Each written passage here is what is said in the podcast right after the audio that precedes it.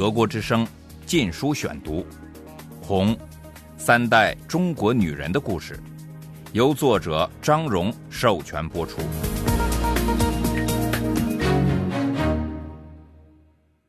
第二十二章：劳动改造，到喜马拉雅山边去。一九六九年一月至六月。第二节。第五天，卡车把我们送到一座山巅的粮站，目的地到了。大吹大擂的下乡落户光荣的宣传，使我以为会有一个敲锣打鼓的大会迎接我们，给我们戴大红花。但是欢迎仪式只是一个公社干部来粮站接我们，他结结巴巴说了一通报纸上面的话，还来了一群农民帮我们提行李。他们面无表情，说的方言也令我们莫名其妙。我姐姐和我以及另外两个女孩、四个男孩一起去新家，我们八个人组成一个小组，有四个农民帮我们提行李。一路上谁也不说话，他们似乎听不懂我们问的问题，大家只好沉默。我们一个跟一个走了好长时间。一步步走进墨绿色的深山。我已筋疲力尽，无心欣赏它们的美。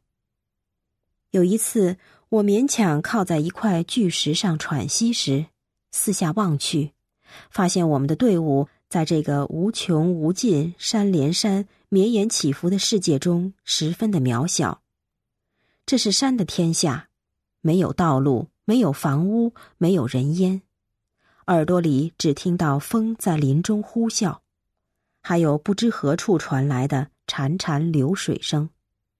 我感觉到自己完全消失在这份寂静神秘中了。黄昏时，我们来到一个黑蒙蒙的山村，没有电，煤油又太昂贵了，不到天黑是不会点上的。人们立在门口，半张着嘴，瞪着眼睛看我们。表情不知是感兴趣还是冷淡，大概像七零年代中国刚开放时许多外国人在中国遇到的情景一样。的确，我们对农民来说像外国人，他们对我们来说也是如此。村里已为我们安排了住所，两个木柱泥墙的大房间，分别给了我们四个女孩和四个男孩。一条走廊通往村子里的大厅，这里有一个砖砌的炉灶，供我们做饭用。进了屋，我一头栽到一块硬邦邦的大木板上，就爬不起来了。这木板是我和姐姐合用的床。有些村里的孩子们尾随我们，发出兴高采烈的闹嚷声。他们围在我们门口拍门，我们开了门，他们又一哄而散。待我们关上门，他们又跑回来使劲敲。他们也从窗外往里看，叽叽喳喳的议论，发出一些奇怪的声音。所谓的窗户不过是墙壁上挖了个方形的洞，当然没有百叶窗，也没有装玻璃。我们露出笑脸，请孩子们进来玩儿，但没人敢进来。我非常想洗澡。于是把一件旧衬衣挂在窗洞上，全做窗帘，然后把毛巾浸在脸盆内冰冷的水中。我努力不去注意孩子们的嗤嗤笑声，由于他们不断撩起窗帘，我们只得穿着棉袄，马马虎虎的擦身体。我们之中的一位男同学是领队，负责和村里人联系，他回来转告我们。大家有几天空闲时间准备生活用品，如煤油、柴火，以及挑水注满水缸。几天后，我们就得下田干活了。宁南的农活全靠手工，跟两千年前干活的方式一样，没有机械，连牲畜也没有，因为粮食太宝贵了。为了迎接我们，村民们替我们担满了一缸水。第二天，我就见识到每滴水有多宝贵了。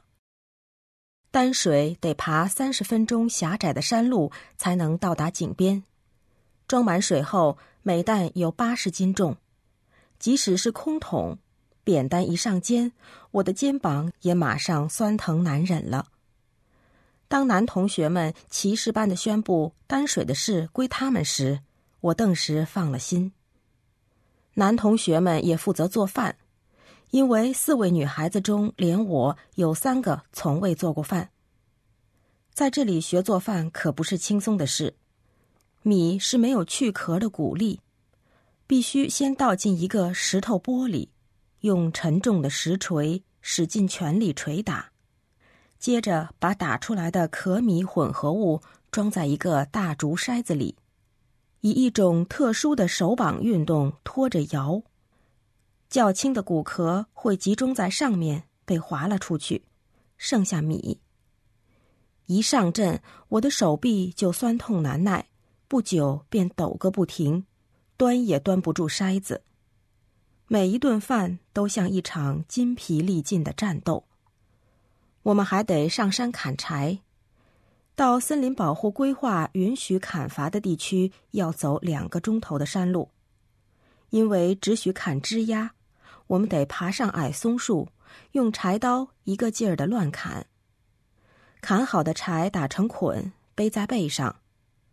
我是小组中最年轻的，所以只背了一筐松针。走回来又是两个小时，翻山越岭到家后，我累得心里直想：这筐至少重一百三十斤。挂在秤上，我简直不敢相信自己的眼睛。还不到五斤，塞进灶里一下子就烧光了，连一锅水也烧不开。开头一次砍柴时，我从树上跳下来，把裤子的后裆撕破了。我很囧，只好躲在树林里，最后才走出来，心里巴望着别的人都走在我前面，看不见我的破裤裆。但是，所有的男同学都拥有十全十美的骑士精神，死活都要我走在队伍前面，免得他们走得太快，把我抛在后头。我只得一再解释，我不是客气，而是真的想要走在最后。甚至上厕所也不是易事，得爬下一个陡峭溜滑的斜坡。厕所是一个深深的坑，坑上搭着木板。两条腿分别蹲在两块板上，隔栏就是山羊圈。蹲下来时，要么面对山羊，要么屁股冲着山羊。这些家伙不喜欢入侵者，总想用脚把我们抵走。我一上厕所就感到神经紧张，几天解不出大便。一旦走出来，又是一番奋斗才能爬上斜坡。每次回到住房，我身上总要添些新的伤口。第一天上工时，我们和农民一起干活。我被派去背我们厕所和羊圈里的粪便，放到一块刚用火烧去灌木和杂草的空地上。现在这上面覆盖着一层草木灰，与羊粪、人粪混合在一起，就是肥料，以备春耕。我背上沉重的篓子，手脚并用爬上斜坡。这些粪便还算干燥，但仍有一些粪汁开始慢慢浸透进我的棉布外罩，打湿了我的内衣和背部，又从顶部溅到我的脖子上，渗入头发里。当我终于走到那块空地时，我看到悲愤的农妇们都十分灵巧的把腰斜着一扭。就轻轻松松的把背篓里的粪便倒了出来，但我怎么弄也倒不出来，我累得要命，拼命想赶快把背上的重荷扔掉，于是慌慌忙忙脱掉右肩上的背带。就在这一瞬间，背篓重量猛一下甩向左边，我往左一屁股跌在粪堆上。不久后，一位朋友的膝盖就这样脱了臼。我还好，只是稍稍扭伤了腰。吃苦是思想改造的一部分，照当时的理论，我们都应吃得津津有味。因为它使我们一步步变成新人，更像农民。在文革前，我天真的抱着这种态度，故意去做笨重的体力劳动，希望自己变成个好点儿的人。